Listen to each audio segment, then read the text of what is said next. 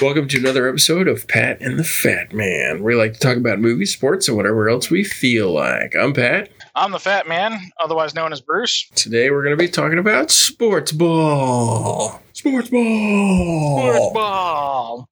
And if it seems like we're doing a lot of these, it's just because now is the culmination of sports. Like in a couple of weeks, there's only going to be like one sport to talk about, but like majority of them seem to have finished up right around now. Yeah. As we discussed last time, National Hockey League is over. I don't know about the NBA. I assume it's over by now. It is over now. Okay. Did they go to game seven or did they end at game six? Six. Game six. LA Lakers beat the uh, Miami Heat. Okay. So LeBron's got his fourth in, uh, championship title, How many did uh, Jordan get? five or six. So, Okay. I because I know people are making those comparisons idiotically. well, no, it's more to the point that he's gotten four titles across three different teams. oh, that's right. Because he got one on the Cavs. One with the Cavs, one with Miami, and now one with the Lakers. No, that's funny. He beat Miami to get it. Mm-hmm. So basketball's over. Yep. Hockey's over. Yep. Baseball is still ongoing. We're in the the American League Championship that started Sunday. The American League Championship is between the Houston Astros and the Tampa Bay Rays. It's the Rays, right? Yes, Tampa Bay Rays and the Houston Cheatros, Cheatros. because they are cheaters. So two games have been played uh, Sunday, Monday. The Sunday game and the Monday game both went to not the Cheatros. So this has been kind of an interesting, what do you call it, baseball season, baseball playoffs, Mm-hmm. because it's a shortened playoffs and because, They're in bubbles. yeah, they're in bubbles. I- I'm not exactly sure what the factor is here, but it appears that home runs are king right now. And that's not usually the case. Well, it, it's been the case for baseball as a whole lately because that's how baseball players become superstars. Is they can hit home runs. It boggles my mind as somebody who watches baseball that it becomes one of those things like, oh, he hit that 400 yards. Like, okay, but so does 20, 50 other guys in the league. What's more impressive to me is like a guy can hit for the cycle or, you know, when there are two on runners on the corners and that he doesn't just doink the ball or strike out swinging, that he can put the ball in play and make scores that way. But yeah, sorry, I'm on my high horse on this one because it does bother me a little bit. that's the thing about this this playoff season 22 out of the 23 games the team that hit the most home runs won Mm-hmm. and that's not usually the case Right. usually it's a much more even possibly even less because typically your one-off home runs kind of fall down against the team that can play ball Mm-hmm. like you okay you have a couple big hitters and if you get in the right place in the lineup then you get lucky but otherwise you know a one-off home run's not a big deal but these ga- you know the game on sunday was literally three home runs it, it was the entire score you know the rays beat the astros two to one and so the home runs won the game the one time monday that that wasn't the the deal was in early innings uh altuve made a bad mistake in the infield which cost like three runs Right. effectively cost him the game. That's the other thing about this. Like if you if a team is good enough to get some actual offensive play going and has at least an inning where that like where all the cards fall in the correct way, they can run the table on a game because then in that instance your home runs are not king. Right. Now, I think what also has played a factor, and I'm sure we've talked about this before, is the infield shifts. You know, like how teams will analyze batters, and so they'll they'll start shifting the infielders one way or the other. You know, to the left side or right side of of the, the bases. Basically, batters are like, okay, if you're going to play that game, then I'm not going to give you a chance to get the ball. So I'm just going to hit home runs because then I don't have to worry about whether or not my awesome hit is going to get is just still turn up to being out. But that's an assumption.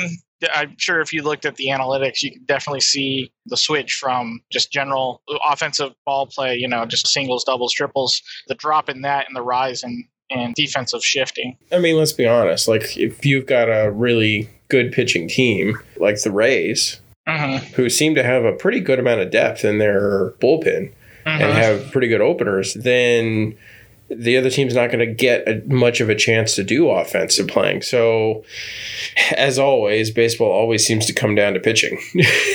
you know, occasionally it's about hitting, but for the reality is, you know, pitching's kind of the king of the game uh, Mhm. as far as what's going to happen in the game. So, But it's not the most entertaining part of the game. That's the other part too. and I'll say it's gotten more entertaining as I've gotten older. Right. So so far the Rays have been out pitching the Astros. Not that the Astros have been pitching poorly. They're still able to hold the Rays to two two runs in the first game. And if it had not been for the error, Altuve's error, then they probably would have held them to two runs in the second game. They still would have is it lost. Altuve or is it Altuve? Altuve, ah, it's Altuve, isn't it? Jose Altuve. You know, if it hadn't been for that error, that would have been that wouldn't have been any runs. You know, both teams are pitching well. As much as the Astros were cheaters last year, Major League Baseball has decided not to punish the entire team. However, your feelings are on that one. Honestly, I don't care that much. Basically, the sports figuring out who should get punished for what in what way has been so random Mhm. that there's no real stability to it. So personally, I'm left with the feeling that okay, I guess that's what the deal was. Like, you know, I guess. I find it funny. We got another Texas versus Florida showdown for a championship. What should be even more surprising enough is that across three sports, a Florida team has entered the championship scenario. you had uh, the Tampa Bay Lightning win the Stanley Cup, Miami Heat for the NBA championship. which they did not win, hmm and now you've got if the Rays can beat out. This is a seven game series, so they still have to win two more times. Yep. But if they can beat out the Astros, they win two more games, then they can beat the Astros and go to the World Series. So, Mhm. but they did beat the Yankees out, which was that's always a nice thing. Oh, it's Um, always nice. That's one of those. Thank goodness. yep. in most cases, money's the reason why a team wins in baseball, but not always.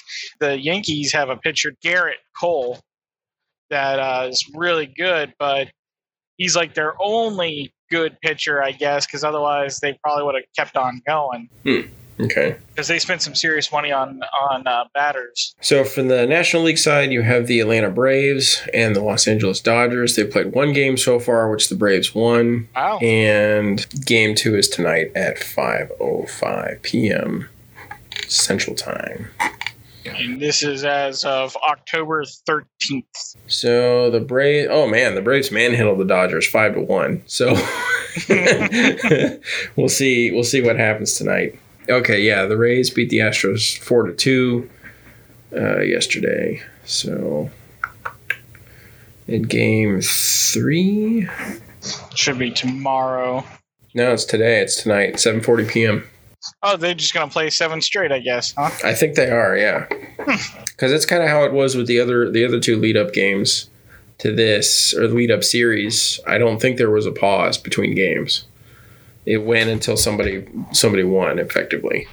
Wow. So yeah, this will be another test because I mean, typically with these series, because of travel, they give them a day, which is good for the players. It means they get a rest, but because of the shortened season, I guess they decided just play till it's over. Let's just get it in, get it done. It's especially uh, trying on the on the pitchers. Yeah, Typically, you have you know somewhere between hopefully two and four starting pitchers, right? And so you rotate through these guys. a bad team will have only two good starters that they'll want. Uh, moderate team will have three or four, and then a good team will have five starters. So that way, when by the time they circle back around, they're well rested. But more of it is the fact that I mean, even though it's been a shortened season, seven games in a row is a tough stretch, even during regular season. It's even harder on playoffs because now you're playing harder because you know that there's a good chance that there's no tomorrow. So Yeah, every game is important. Every game's on the line. Not that that wasn't true this entire season, oddly enough. Yeah, with the 60 game season. Yeah. So that's progressing. So that means the game one of the World Series is going to be, yeah, October 20th. hmm That's next week, right? Yeah, that's next Yep. Tuesday. So we are literally one week away from the World Series. Yep. My bet is it's going to be the Rays and the Braves. I, I wouldn't count the Dodgers just out just yet. They've been really hot the last few years. And I mean, the Dodgers are like a modern day Cleveland story in that they've gone to the po- the postseason so many times, and they've come so close to winning the World Series so many times that at some point you got to you wonder if it'll break for them or if they're just gonna. There's a turn. I'm thinking of a scene like always, almost the bride. It's always the always the bridesmaid, never the bride. But yeah, yeah, exactly. That's it. That's the saying. Yes. That's what you say to a girl when you want to be mean to her.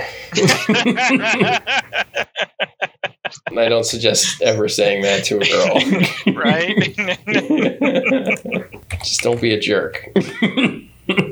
Maybe I'll start watching the, some of the baseball games if I can, or at least listening to. Um, just um, the way that my team went out, I, I it kind of just took a lot of the wind out of my sails. Yeah, they kind of died hard at the end.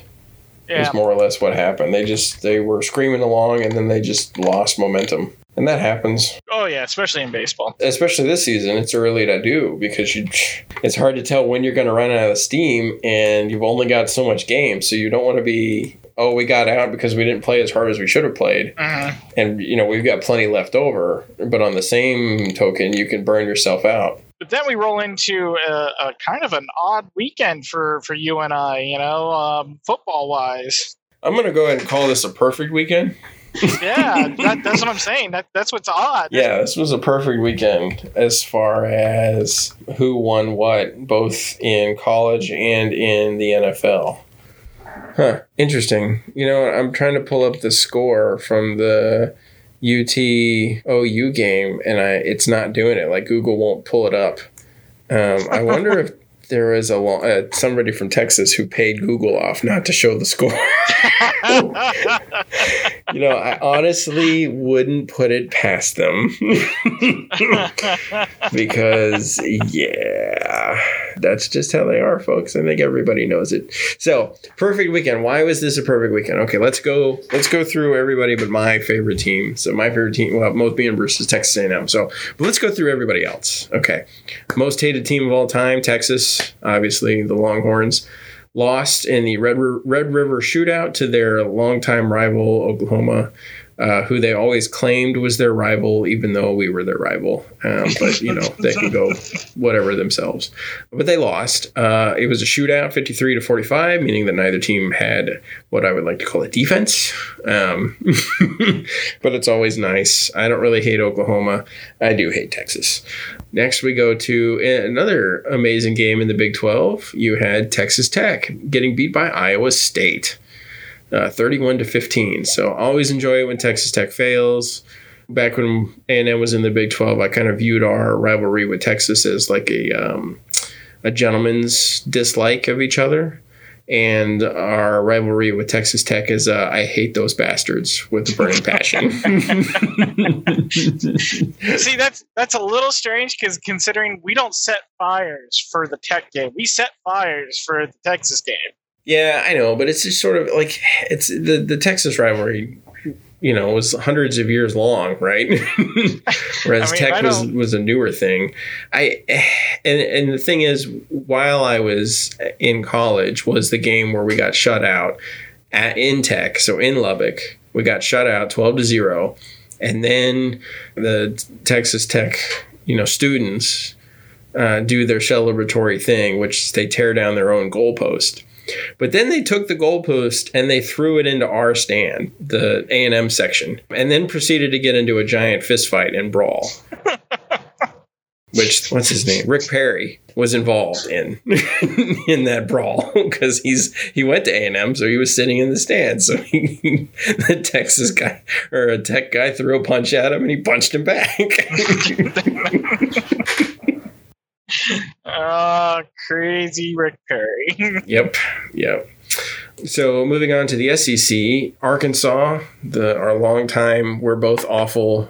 So we we put up a good game together. Got beat by uh, Auburn, which hey, I'm always okay with Arkansas getting beat. Tennessee versus UGA, University of Georgia, Tennessee. Uh, Tennessee lost. No shocker there. All right, so going around the SEC, you had Alabama. Alabama didn't lose. They scored 63 points against Ole Miss, but Ole Miss was able to score 48 points against them, which means Alabama does not effectively have a defense, uh, and or Ole Miss is going to be a much tougher challenge this year than they have in the past. South Carolina beat Vanderbilt 41 to 7, which is just sort of like, why couldn't we beat Vanderbilt 41 to 7? Oh my goodness. University in Kentucky beat Mississippi State 24 to 2. I don't even. How did that even happen? they were so embarrassed by the safety that they decided to jack slap the other team. Yeah, I guess so. wow. Especially after Mississippi State put up against Alabama. Man, that is nuts. How did that happen? Finally, the, the cream of the crop, or not the cream of the crop, uh, Missouri beat LSU 45 41. Huge shootout game. But yeah, so the Tigers beat the Tigers. the Missouri Tigers beat the LSU Tigers uh, 45 to 1. See, you got to put it in a better way. Missouri beat LSU. Yeah, Missouri beat LSU. So then just some trivia. Missouri came into the SEC along with Texas A&M in the same year. Missouri came in the SEC East and Texas A&M came in the SEC West, even though they're on pretty much the same uh, latitude. so east-west wise, they're both about the same amount east. But either way, who cares? So, and then the second year we were in the SEC, I believe, the year we beat Alabama was a year that we lost to all Tigers. So we lost to Missouri, we lost to Clemson, and we lost to LSU. And maybe Auburn. Either way, all Tigers. so just a little bit. So let's get to the game I actually watched. A&M versus University of Florida. University of Florida. So coming into the game, Texas A&M was ranked number 21 in the Associated Press poll. Florida was ranked number four. Given our pretty poor performance against Vanderbilt and then our pretty poor performance against Alabama, the expectation was Florida was going to run all over us. We were playing in Kyle Field, which honestly in the SEC era hasn't been that much of an advantage, but it actually was this game. And the reason was because there were fans. and so there was there was at least one play where Florida had to take a timeout because the teams had gotten used to being able to talk without talking over a crowd. Right. And so the Florida quarterback was about to or he was about to get a fault or not a false start, a um, delay of game because mm-hmm. he was trying to to audible effectively and he couldn't because, because it was too loud. Granted there were only 20,000 students in the stands. So that's that's I, I like it. They're, they get loud. That's good stuff. So this was a morning game, started at 11 o'clock. it was fairly cool at 11, but by the time the game was running down, it was actually pretty hot. It was getting into the 90s. so, a pretty good swing there. It was a pretty good shootout for the most part. It was definitely a tale of no defense. This was the game of a tale of no defense. Literally, both teams used their punters one time. and both times it was in the third or fourth quarter. It was in it was in the second half of the game. Florida got the ball to start the game, came out kind of swinging. Um, actually, everybody did. It was effectively both teams just slowly drove the ball down the field every time they got the ball. Florida could not stop the pass early on, and they couldn't stop the run later on. A&M couldn't stop anything Florida sent our way. it was a very, very exciting game if you're an offensive kind of guy, which most people are. So, very exciting from that end. Big thing the sports announcers were constantly talking about was that the the quarterback from Florida, Kyle Trask, is from Manvel, Texas. He's he actually grew up. It's like an hour and a half away from from College Station. His name Kyle. He was literally he was named for Kyle Field. His parents are both Aggies. he is proving to be a very good quarterback for the Gators. Uh, however, he just wasn't recruited uh, very heavily, uh, pretty much anywhere. And I think that's because Manvel, Texas's team is not very big, but he's he's a good player. He's, he's definitely a good quarterback, or at least he played well against us. Uh-huh. And he seems to, but yeah, that was kind of the irony. And I think he kind of wanted to come in and win to be like, yeah, you should have recruited me, sort of a deal. yeah, we got to basically hear about that during every every timeout or, or five seconds in the game. So, uh, big highlights from the game: A and M made fewer mistakes. I think they made a mistake almost every single drive they played against Alabama, which is why they didn't score very often. Because uh, if you make a mistake against Alabama, they will turn it on you and they will capitalize. Uh-huh. That was not necessarily as true as Florida's defense is not as good as they traditionally have been. However, we didn't make as many mistakes. I think there was one full on turnover, there was one almost turnover, and one actual turnover. And I think during the actual turnover, Georgia scored. During the, the non turnover, we, we got the ball back. So, but it was like a fumble and we recovered. So, the biggest issue A&M had this time was not turnovers, it was penalties. There was a string, it, it was in the third quarter, where A&M basically got three personal fouls slash unsportsmanlike conducts in a row. Ooh. Yeah, it was bad, and and they were they were legitimate. Like it wasn't like the ref was was trying to call something on us, or you know, sometimes the ref sort of maybe sees something that it's everybody's kind of like, well, maybe, maybe not. No, like talking shoving or targeting. No, like there were a couple punches. There was almost a fight. You could tell uh, our defense was riled up by the fact that it could not stop Florida and so there was they they had a couple unsportsmanlike conducts, and then when the the offense came back in the field, they had one. And after that, Jimbo called a timeout yeah. and pulled everybody together and was like, yeah. And I was mad. I was uh-huh. like angry because oh, yeah. it, it, it cost us. It's like 15 yards a, a pop. so basically, it it kind of handed Georgia one of their touchdowns, and Florida. it costs. Yeah, sorry, Florida. it. it handed Florida one of their touchdowns, and it kind of cost us, if I remember correctly, it, it either cost us a. It wasn't. Was it? A, it wasn't a touchdown, but it, was like a forty or fifty yard uh, pass if I remember correctly, mm-hmm. and a first down and all that stuff. And then suddenly it was, you know, second down or it was second or third down and 21 because of the penalty. So we went from hey we're in field goal range now to oh crap we're, we're close to our own our own goal.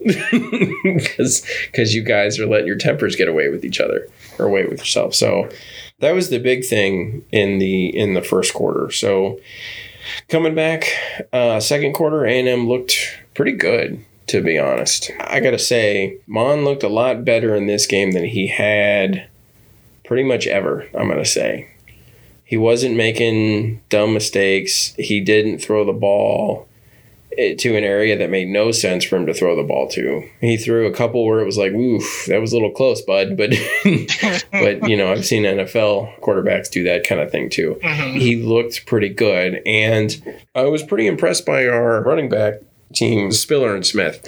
So twenty-eight and zero. They did a lot of the footwork. They put a lot of yards on, and they were able to get get through and run through Georgia's off or defensive line. The truth is, and both Mond and A&M's front line are all juniors and seniors. Uh-huh. They've gotten pretty good working together. You know, Mond looked pretty good in the pocket, so I, am hoping this continues on. Granted, Georgia's defense was not the greatest, yeah. so that may have been the biggest piece of this. Florida. No, God bless it.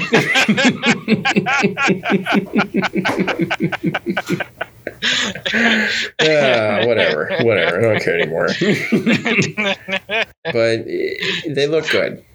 My hope is that this isn't just because Florida's defense was terrible, but because they were actually starting to work decently together.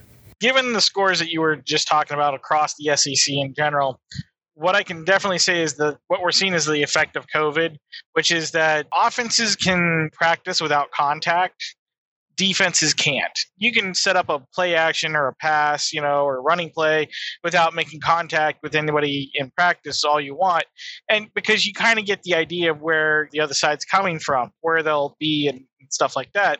And really when in football what you're just practicing and during practice is just getting into the rhythm and, and getting you know the memory the muscle memory of throwing the ball or how to properly do a handoff because as, as simple as it may seem doing a handoff does take practice and skill, but defenses you they, they can't do it without contact. They can't try to break through the offensive line without getting physically up there. They can't practice tackling without actually tackling. Yeah, and that, that's something that drove me just freaking crazy in this game was that uh, the Florida defense was able to make tackles. Uh-huh. Whenever they got close to one of our players, they brought them down. Whereas our defense, it would take four or five guys to bring down the rusher. That seems to be A and M's problem f- for a long time now. Wh- whoever they have for their defensive coach isn't practicing tackles, like isn't giving them the reps to this is how you wrap around somebody, you know, and hold on. I, I'll bring up Myles Garrett because he was he, he was an Aggie in the game against I think it was Washington, he grabbed onto the quarterback's shirt and wouldn't let go. That was the best part about that. He was grabbing onto the back of the shirt from from the bottom, and it was dragged like maybe a couple of yards, but he finally brought him down. Like he was like, "Okay, I've got you. I'm not letting go." That doesn't seem to be how A and M does tackling. Right. What you see almost always is they're just hitting the guy. Uh huh. And that's an okay move if you're right on the line to get somebody out of bounds, you know, and you hit them, that's fine.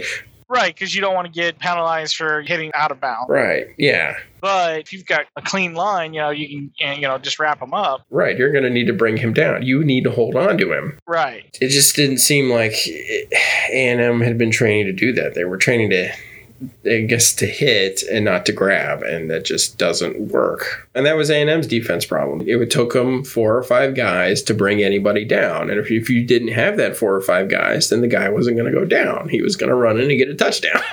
Right. You can see it across the board, though. It's not just A and M; it's just across the board. Because what'd you say that uh, that Alabama game was like? What sixty three to forty eight? Yes. So that's hundred and eleven points total. You know, in a single game. That's insane. Yeah. No, that is pretty insane. So basically, it's just going to come down to this year whoever has the, the better defense and the great offense. yeah. Not even a great defense or even a good defense, just a better, better defense. defense. Yeah. And that was the thing in this game. It was, you know, both defenses ended up pulling off one stop on the other team. Mhm. And then what the offense was able to do with that. It ended up, you know, it was a shootout that started with the Gators because they got the ball first, and you know ended with A and M because they got the ball first. you know, coming out of the half, Mhm. uh, and A and M was able to come down. There was a tied thirty-eight to thirty-eight, and A and M was able to bring it down in the last minute to field goal range, run the clock all the way down, kick the field goal, win the game. And it was a huge moment for both Mond and for Jimbo Fisher. Jimbo Fisher. and for both of them, because it's the first time either of them have defeated a top five team since becoming Aggies.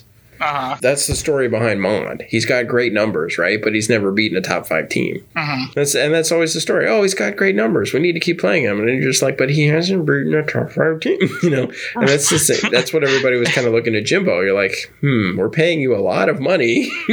It's like so, Kellen Mond, you're a great quar uh, backup quarterback when you know somebody gets hurt, but you, you it doesn't appear like he can lead a team to victory. That when it gets tough, when it's third and six, and they have to get a fourth quarter two minute drill, third and six, and you need that, he can't seem to put it together. Until this game, when he did. Yeah, I'm not saying like I've turned around on Mond or anything, hmm but you see the potential. right, it's there, and I don't know if it's just because hey, we were in College Station, you know, we had the stadium noise that was new and that was you know helpful to us, and the Florida Gators, Florida Gators defense was was not very good. And all those, you know, all those powers combined made a Kellen Mond who could play a game. You know, we'll find out next week when we play Mississippi State. Mhm. I, it doesn't look like Mississippi State's going to be very good, but then you know every once in a while they are. So we'll see. The next, I think the next two games are kind of going to tell paint more of a picture because we got Mississippi State and Arkansas. If Uh-huh. they are as bad as they are supposed to be, and we are as good as we looked against Florida, then these should be no big deal games. If that proves out to be true, the real test will end up being Tennessee, oddly enough, and then Ole Miss. because LSU honestly is not looking very good this year. so, but we'll see. You never know. Because I think the LSU game is at LSU. Or is it? No, it it was at LSU last year. I was gonna say, No, it's in Kyle Field. So this may be our revenge after the revenge year, which I'm I'm down for because let's be honest, the LSU game in 2018. While I won't say that the refs gave us the game, I will say that the refs took it away from LSU. and most LSU fans would probably say there was like five calls in there that were questionable. I don't agree. There was one call that was, and I think it, that took the game away from LSU. But then we still had to win it. well, to be fair, that was the game that went to seven overtimes. Yes, yes. seven. Seven. Seven overtimes, baby. It was an amazing game to watch. It was a lot of fun. I've considered watching it a couple more times. I know my dad has watched it three or four times by now. Um, just because they have replayed it several times on like ESPNU and the SEC network. It's definitely considered something of a classic, I think. It was nice to watch Mond and the offense be good. And not against a Bush League team. Uh huh. They were good against, you know, at the time top ranked team. Now, coming out of that, A&M went from being ranked 21 in the AP all the way to being ranked 11, and Florida dropped from being ranked 4th to being ranked 10th. Either way, still a top 10 team. so it, it was nice to see us play well. I hope we keep playing well. And it was nice to see Jimbo coaching. Like there's so many plays and so many games where you look at it and you're like, I don't know if that was a bad coaching call or if that was Mond screwing it up. What's got me worried there is is those personal fouls. You got to call your guys to the sideline. I mean, I don't know if he just needs to get whole new players or, or, or what, but I mean, he's got to get a hold of that team, and he's got to either buck up Kellen Mond to to be the the big time quarterback that we need him to be, or he needs to move on to somebody else. I mean. It seems like there's either a lack of coaching or a lack of talent that we just aren't willing to give up. Yeah, well, I, I think the personal foul stuff, it kind of displayed this lack of control, I guess. Lack of discipline. Right. And so it looked like Fisher was able to rein it in though, because after that point there wasn't any, there weren't any problems. I guess the question mark becomes okay, is this going to be a recurring thing or do you actually have control of your team? Right. Florida's a big game this year because they were ranked fourth, but they're not most years, and they were at Kyle Field, right? Yes. So you're at home in front of the home crowd and you're drawing penalties. I mean, that's embarrassing. Yes. So then let's roll into your second favorite game of the week. So for this game, we got to move to the NFL. NFL wise, I don't really care about any other teams besides the Cowboys and the Browns to a certain extent. And the Cowboys game was pretty crazy. Just put it like that. It's always part of my problem with reviewing games, especially a couple days down the road, is that the A and M game and the Cowboys game always end up having these really weird similarities. And so trying to keep the two games straight in my mind has always been difficult. But the Cowboys game, so it's Cowboys versus Giants. The New York Giants are ranked awfully. They're they're 0 they were 0 4 coming into the game. Uh huh. New head coach. I guess a newish head coach. Yeah, if I remember correctly, it's it's Garrett. So he's the offensive coordinator. He's not the the, the head Okay. coach. Most of the game they showed him, you know, because it was you know he was back in Dallas and whatnot. Yeah. So they showed him a lot, but they were showing another guy a lot more as the coach. So I have you know Garrett's the offensive coordinator, not the not the head coach. well, he might be the head coach soon. Yeah, you never know. I mean, uh, oh, an 0 and 5 start. but this was supposed to be kind of Dallas's, especially the game against the Seahawks. And they got beat by the Browns, but they didn't get trampled by the Browns. So everybody was kind of walking into this thinking they were going to beat the Giants, and that just not, not no. Like the first, the first half was pretty awful. Uh, the first quarter, you know, Dallas made a drive down the field, got to the red zone, couldn't put the ball in in the end zone, ended up having to kick a field goal. And then this was game two of a tale of no defenses. You you had a little more defensive ability than you saw in the A and M game because in the A and M game nobody seemed to be able to stop even in the red zone.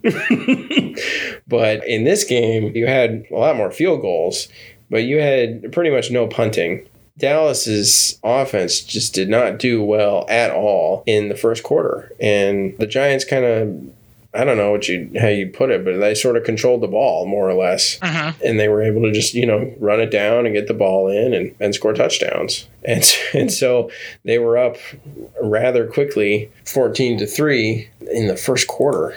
It was an interception. It was the second play of Dallas's second drive. Prescott threw an interception. He threw it over Zeke's head. Zeke put his hand up to, to catch it, tipped it into a Giants hand, and the Giant ran the ball in for a touchdown.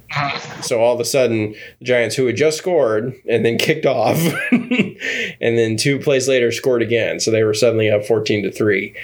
Dallas just couldn't do anything on their next drive. They were four and out on that.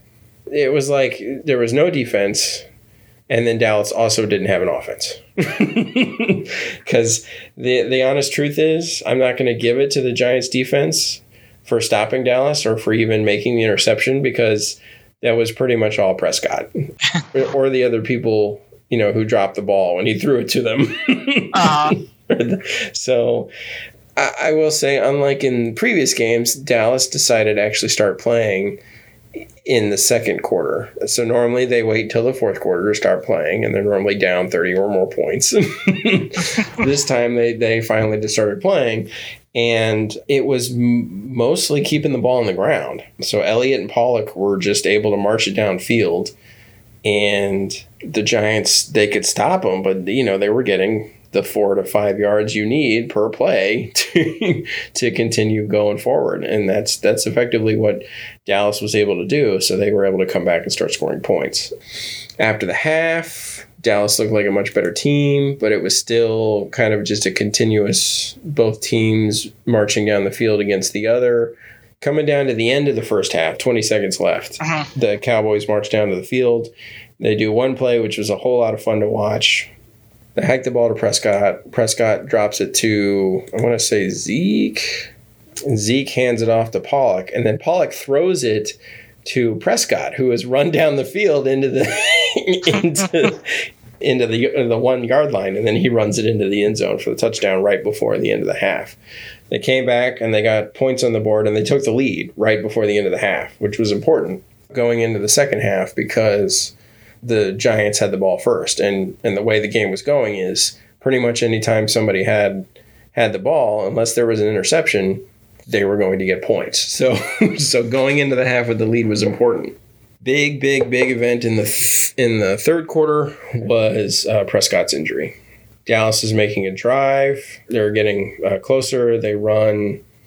I want to say it's a quarterback draw, or it's or if he just opts to run the ball. I can't remember, but Prescott decides to run the ball, which he does. Uh, not a. I mean, not more than any other kind of running quarterback in the NFL, and he's pretty good at it. He's a good weapon in that way. So he runs the ball. He gets taken down. Normal tackle, not anything like he. You couldn't say that anybody was targeting anybody. You couldn't say that you know this was a malicious sort of thing. But as he went down, the guy fell on his foot and Prescott came out of that tackle with his foot more or less pointed the wrong way. Oof. Yeah. Prescott gets carted off the field crying because everybody's pretty sure his ankle's broken, if not if not something worse. well, what I understood is he had surgery as soon as he left the field. Yeah, it was a compound fracture, which means that the bone left the skin, is what that means. And so, definitely out for the season. We'll see what more other players and even quarterbacks have gotten ankle injuries, even compound fracture ankle injuries, and have come back from it. So, oh, oh, sorry, I just saw it again. oh my goodness. Oh, it's just it's it's like immediate, and, and he turns it right, so it looks okay when he's sitting there. But like immediately coming out of that, it's facing the wrong way. Oh, so yeah, ultra painful. So Andy Dalton comes in. Andy Dalton was the, the previous starting quarterback for the Bengals, Yep. coming out of the Horned Frogs TCU, and he I think one or two plays after that gives it to Elliott. Elliott runs it in for a touchdown. so Andy doesn't look bad. After this, on the next drive, there is a turnover Andy makes because he there basically it's a bad snap. The ball effectively doesn't go into Andy's hands. It goes to the right of his hands, and the ball bounces. Andy tries to drop on it. The Giants fall on the ball. There's a turnover that effectively gives the Giants the ability to retake the lead. Oh, and I forgot a really cool play that, or not cool play, but kind of sucks for the Giants that happened earlier. And that was uh, they attempted a faked field goal. In the third quarter, they got stopped around the 30 something yard line, maybe 40 something yard line. They faked a field goal. They did a really good job of the fake. Like the guy who caught the ball was a receiver. He sort of trotted off. He didn't leave the field, but he sort of was leaving the field with the rest of the normal offense, the non-special teams guys. But then he just stopped. Like the rest of the special team or the rest of the normal offense guys went off, and he just stopped. And so the the Cowboys, nobody even noticed he was there. and so they hike the ball, and he is just wide, wide open. They throw the ball to him. He runs it in for a touchdown, except there's a flag on the play. And the flag was one of the uh, offensive line for the Giants was not set. And you have to be set when they hike the ball, and that's that's what happened. Getting back to third, fourth quarter, Dalton you know, some drives he doesn't do well, some drives he does. There's a turnover that effectively gives the Giants the ability to, to take the lead again, which they do. It's the continuation of the tale of no defense. Like both the Giants are able to score. Dalton starts, I guess, working. Uh-huh. So the Giants, they get it to 32 31. They go for the two and they get it. And so it's 30 34 31. So Dallas, all they have to do is get a field goal to tie it. Dallas gets it down far enough to score a field goal. The Giants on their next drive don't actually make it. the defense actually comes out and pulls it off. They give the ball to Dallas on the 15 yard line, on their 15 yard line with 40 some odd seconds left. And Dalton is able to drive the Cowboys down field basically with two rather amazing catches to to Gallup and then to another guy. They where they catch it and they fall out of bounds, kind of a deal. Uh-huh. And this, of course, causes a review on both on on both catches, which makes the you know the last 30 seconds of the game 20 minutes long because the refs have to review that he was uh, he was actually in bounds. But he was both times so gets him all the way down to the 20 um, they kick the field goal, and the field with three seconds left, it looks like the field goal is going to go far to the right, and but it curves back and down the middle, and so the second game this weekend, my team wins by a field goal with less than three seconds left. winning, winning against an opponent they were tied to, you know, in a game where nobody was, you know, using a defense. But you know, occasionally the defense came through at the right moment for both teams. So, but that was the Cowboys. Crazy, crazy game. Lots of crazy plays. Prescott going out, you know, shootout down to the end with the Giants. So I gotta say, you know, I'm not expecting a very good season for the rest of the season with the Cowboys, given that they played terribly with the Giants. But I still have hopes that they're going to win the NFC East because of how awful the, awful the yeah, the, is. I, I think the nickname for it right now is NFC least. and so yeah, so that's the Cowboys. Let's moving on to the Browns. Yeah, so the Browns took on the Indianapolis Colts uh, in Cleveland. We're on a three-game win streak and a three and one record. We had pretty good high hopes, though. The odds makers actually put us at a two and a half point underdog for this game, which I thought was it was interesting. Like I, I, didn't know what what the odds makers were were looking at that made them think because I felt that given how the, the Colts were looking that this was a pretty even matchup. But uh, I guess that the two and a half points shows that it was an even matchup because they had to give points to somebody. You know, everyone just looks to Cleveland to at least at some point fall. Like they go, oh, okay, they've won a few games, but when when are they going to trip over themselves? Which as a Cleveland Browns fan, I could go, yeah, yeah, I understand that. yeah. So early on in the game, there were a couple of things I, I noticed, which was, uh, and I pointed this out to my stepdad, um, was that the Browns offense it works so beautifully with the talent that they have because they were so run heavy for the first four games of the season. Like most teams, they, they try to adjust to that.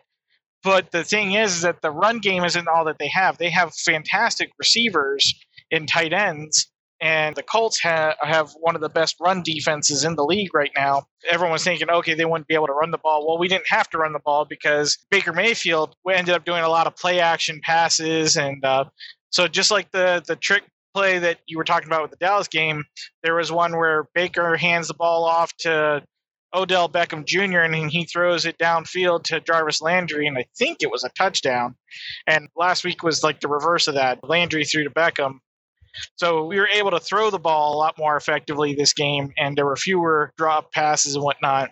At one point in the first half, we were up 17 points. Now that 17 points ended very quickly, but it came on a pick six. Uh, I want to say it was Ronnie Harrison picked off Philip Rivers and ran it back for a touchdown, or it was Sendejo. I can't remember which. But unfortunately, we've got problems on the defense and our special teams because right after that that pick six, we kicked off to the Colts and they ran it ran it back for a touchdown on the kickoff. Ugh.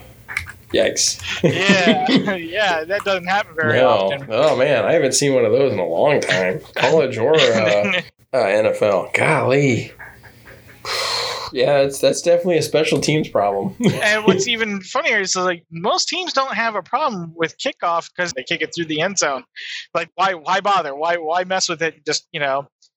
And so I don't know why we haven't been doing that. Maybe there's some hope that we could do better than the 25, you know, yards that we give up for a touchback. But neither here nor there. Special teams needs a lot of work. Defensively, I mean, the Colts were doing what most teams did was try to throw the ball against us, which because of our injured linebackers and safeties, uh, we got second and third string guys who aren't quite up to the challenge, but they made plays. They, they had at least two interceptions. Myles Garrett got in another sack. nice. So here's the thing: for two weeks in a row, the Browns have caused another freakish turnaround on on plays.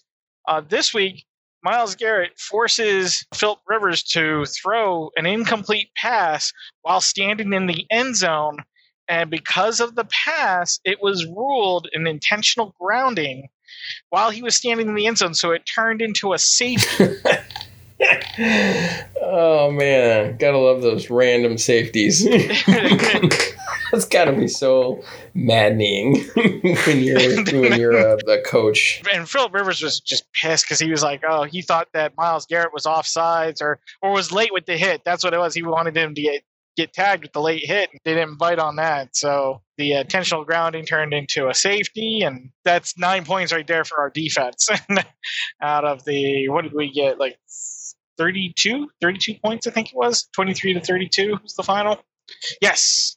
So yeah, at the half we were up about by 10 and uh, it seemed like it was another one of those games you're like, oh, momentum swinging the other way. Are they going to be able to pull this off? And for whatever reason, the offense is great for the first half, and then come the second half, it just things aren't clicking. Baker Mayfield threw two interceptions in the fourth quarter, Ooh. and there were there were some uh, drop passes, and so the defense really came on strong and, and held that game together. It was uh, the second interception of the game that clinched the game for Cleveland. Uh, Ronnie Harrison picked off uh, Philip Rivers and got they got it within field goal range because at that point it was a six point game. It was 23-29. And so, uh, you know, if you're a Browns fan, you were getting nervous that oh boy, they better get some points here because otherwise it's it's just not going to be good. And then so they did. They got a field goal and, and put the game away out of reach. And you could tell, I obviously I didn't watch every play of this one. I, I was listening to it on the radio. But uh, I think if you were watching the game, if you're listening to the game, you see a Browns team that's starting to get better. You're seeing a Browns team that even when it's not at its best, it finds a way to win and it's got second and third string heroes on this team you know guys that are given a chance and they you know earn their place on the roster and that we have for the first time in a long time the browns have an offensive line that is just stellar it, it gives baker mayfield all the time in the world to throw passes they did do a little bit of the run game and then there were obvious um, successful plays there the offensive line's able to create openings for running backs to get through. So we're definitely seeing an offense that's working really good. And we're seeing a play scheme that's working really good. So the big difference this year has been Kevin Stefanski. If you listen to Cleveland sports radio, they can't get enough of him because he's he's even keeled. You know, um, he doesn't hang his head in, in defeat and he doesn't pump his fist in victory. He's just like, all right, move on to the next thing, and they, he just finds a way to get these guys to win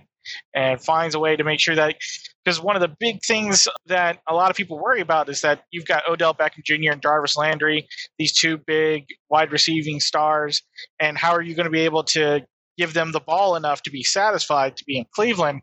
Well, they don't have that problem because he, he gets them involved. I mean, in fact, he gets tight ends and receivers involved in the, the gameplay to actually block. So that way, when you know they're doing a run play, you got wide receivers blocking and creating openings for the running backs to to be involved. You're seeing a culture in Cleveland where they can believe that they're going to win and buy into winning.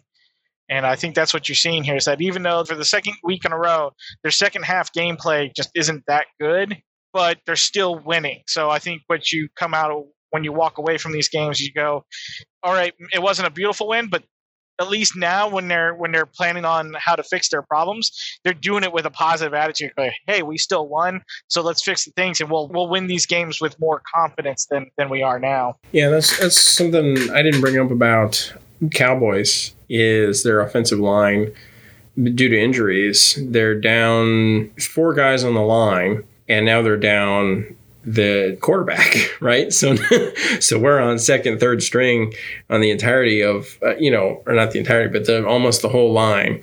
And in general, the Cowboys' offense, about half of it's injured, or half the starters are injured. So we're, you know, we're playing with an injured offense. It changes the nature of the game. Mm-hmm. It really does because you have people who have talents playing now that you you didn't have before. So then again, depending on how they did uh, practice stuff, Dalton is now playing with the other second and third stringers.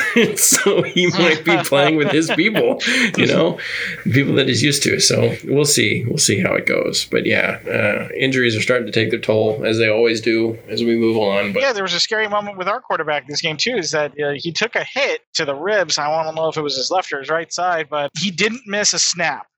Is the thing. He went into the to the medical tent, but he was out in time to finish the game and they did x-rays they came back negative and and he's got you know just sore rib cage sore chest area and was asked you know are you going to play next week? And he goes yes because mama didn't raise no wuss. So i think that's an interesting you know culture thing. And then the head coach was asked yesterday what's victory monday like? You know are, are you taking it easy today? And he goes nope mondays are for working and learning from watching tape is what he that said. makes sense. So it's it's very interesting to see this team turn around and how even through injuries they seem to be uh, fighting through a, lot of it. I think for for the Cowboys uh, going forward, there's a lot of question marks because you know Dalton's our guy now, as far as we can tell. There's a couple of there's a couple of guys out there on practice squads, quarterbacks for various teams that we may pick or go with if Dalton doesn't end up panning out. But again, we're proving to be not a great team, and we're also not in a great conference.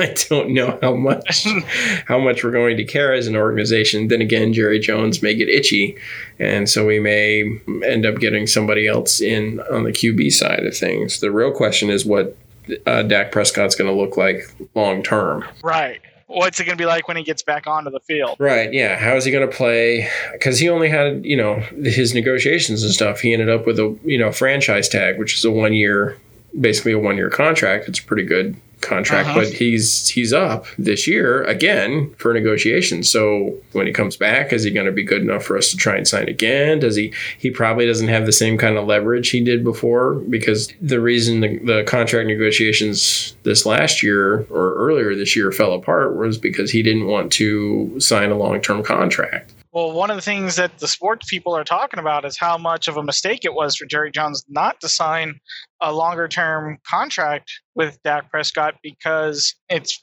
apparent that he is the franchise quarterback, that the team responds and gravitates around him, and how much of a part he is of the culture with the Cowboys right now, much more so than, say, Andy Dalton and definitely more than anybody they bring in for next year if they were to bring in somebody. Now they find themselves in a real tight spot because they don't have any idea of what Dak Prescott's going to be like for next season. Yeah, in the same tone, you have a lot of people saying that Prescott was a fool for not signing a long term contract with the Cowboys because now he's got a bunch of question mark about his ability to play. And if he had signed a long term contract, it would have had a clause in there for you know, effectively for either paying him while he was injured or paying him off, more uh-huh. or less. So, you know, there's there's a bunch of people calling foul on both sides of that, telling both organizations that no, you guys should have come to terms. I think the problem was the Cowboys typically have very long contracts in their uh, negotiations, and so they want people for a lot longer than they're willing to uh, guarantee playing for a team for. Well, it also didn't help that Jerry Jones paid good money for other players during the offseason when he was in negotiations with Dak Prescott. I think it was this offseason that Ezekiel Elliott had his contract extension. It was either him or um, or another player. I can't remember. Um, Elliott's contract came out right before the beginning of last season, if I remember correctly, mm-hmm. and it was pretty ridiculous, if I remember right. Right. So you know, you got that like, oh, you're willing to pay this much for for this guy, but you're not willing to pay for a franchise quarterback. Yeah. I, as always, who knows what Jones is thinking? Lord knows is I don't. crazy old Jerry Jones. That's that's pretty accurate. But yeah, crazy crazy weekend for football. That's for dang sure. So yeah, most of our teams won. It's just yeah. So like perfect weekend. However, it's 2020, so it was perfect in a 2020 kind of way. yeah if our teams, you know, the teams that we wanted to win the championships won them this year, we'd be fine with that. So what? It's a it's a COVID year. So what? Things are different. It still goes in the book. It still counts. Yeah, I don't. I don't care. I don't care if everybody's like, "Oh, it was 2020, so thing or 2020 slash 21 season. I, things were a little strange. I don't know if that counts." I'm like, "Screw you! it counts. It's in the books. they got a ring. I don't care." Yep. Although, uh, you know, I think A and M has a much better shot than uh, than the Cowboys. I wouldn't mind seeing the Browns win it though. That'd be kind of neat. Yeah, that's just unrealistic. I mean, if they make the playoffs, great. I think right now they're on pace to win nine games, which is a winning record, which is something they haven't had for a long time. Oh, it should be pointed out that their win puts them at four games in a row and the first time since 1994 that they were that they are four and one. They have not gone four and one at the start of a season since 1994. I was 10 years old and not even out of elementary school. In 94, the Cleveland Indians were playing the Atlanta Braves for the World Series. so they're they're 4 and 1. Yep. And before that they were 3 and 1, right? Yep. And you said the last time they had done three and one was like 2000 or 2004? Mm-hmm. So it's like a decade between each of these. yep. and believe it or not, you know who was the head coach of the Cleveland Browns in 1994? It's gonna it's gonna shock you. Hmm. Bill Belichick. Really? yes. Yeah, you're right. I am shocked. Bill Belichick. wow. Billy Belichick.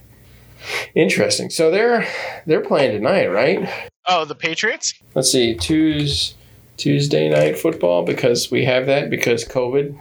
No, sorry, it's the Bills and the Titans. That's right. I couldn't decide on who I thought was going to win tonight. I'm kind of rooting for the Titans just because of Tannehill. Yeah, yeah. But the Bills look really sharp this year, so yeah. and they're both undefeated so far. So it's gonna be a real good game. Yep, we had two Monday night games and one Sunday or one Tuesday night game. yep. And we got some other crazy games coming out, like games that shouldn't have been on the board that are going to be. There, there, are a couple of games coming down the pipe that that were moved due to COVID. Yeah. Oh wait, no. So I guess we only there was only one game yesterday. Yes. That was the Chargers and the Saints. There originally was supposed to be two games. No, the Patriots didn't play this weekend. They moved them to somewhere further down the line. Yeah, because they had a guy pop, didn't they? Mm-hmm. Get positive for COVID. Not just one guy, but it was like like another like a third guy, and, and yeah. So then they shut down the facility. So yeah, I think they originally were supposed to play yesterday, and they didn't. Yeah, I don't know what's going to happen with that. it's been interesting as far as the, the COVID stuff because you've had a couple of teams go positive, but it wasn't widespread. So, I mean, I, I, guess that's the positive in this. And it seems like the NFL is doing pretty good with, with shuffling the games around. Because honestly, you could put a football game on any night of the week and people will watch. Just it, it's nice to know that the uh, television networks are flexible enough with the NFL to let it happen. Yeah, um, that's been kind of nice the ability to move the games around and and have people still watch them.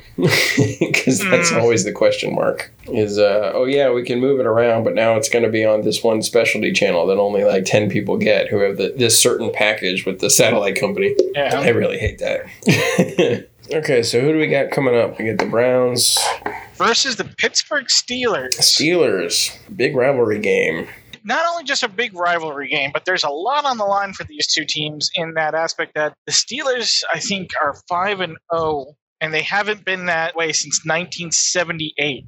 So they want to keep that going. And the Browns, you know, they're on a four game win streak and they need to prove that they can beat a good, like a solidly good team, like a, or not just a good team, but an upper tier team because they got beat by Baltimore and they need a division win for from a good division team. This is also a year removed from the Myles Garrett incident, so we'll see how how that plays out too because it's in Pittsburgh. But that, I mean, that guy's not even going to be playing because Roethlis- Roethlisberger's is back in. yeah, but you know, team mentality and whatnot. And, and I don't care what the, the, their head coach Tomlin says. He goes, "Oh, we're not concentrating on revenge. We're just concentrating on the game." I don't care. I don't like him. I think he's just like uh, Greg Roberts. You know, our former head coach two coaches ago before Freddie Kitchens. You know, he's a temporary head coach. I think he was like him because Greg Roberts was caught in that whole um, bounty gate with the NFL.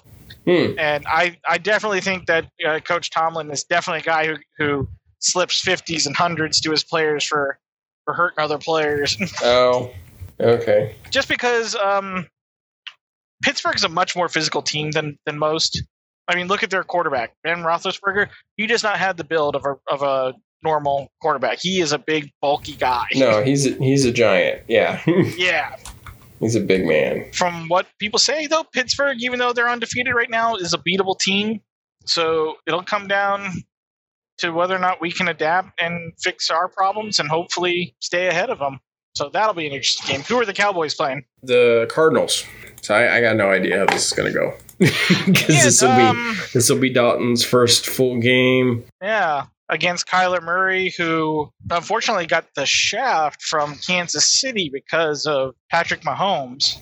Homie. Yeah, because he was he was playing for Kansas City, and then Kansas City saw the opportunity to draft Patrick Mahomes, so they took it, and then they traded uh, Kyler Murray over to Arizona. And Arizona, from what I understand, doesn't look terrible. Yeah, I, I got no idea. it's gonna be it's gonna be a new almost a new team, I imagine, at least on the offensive side of the ball. And if our defense keeps playing like they have been, it's going to be awful.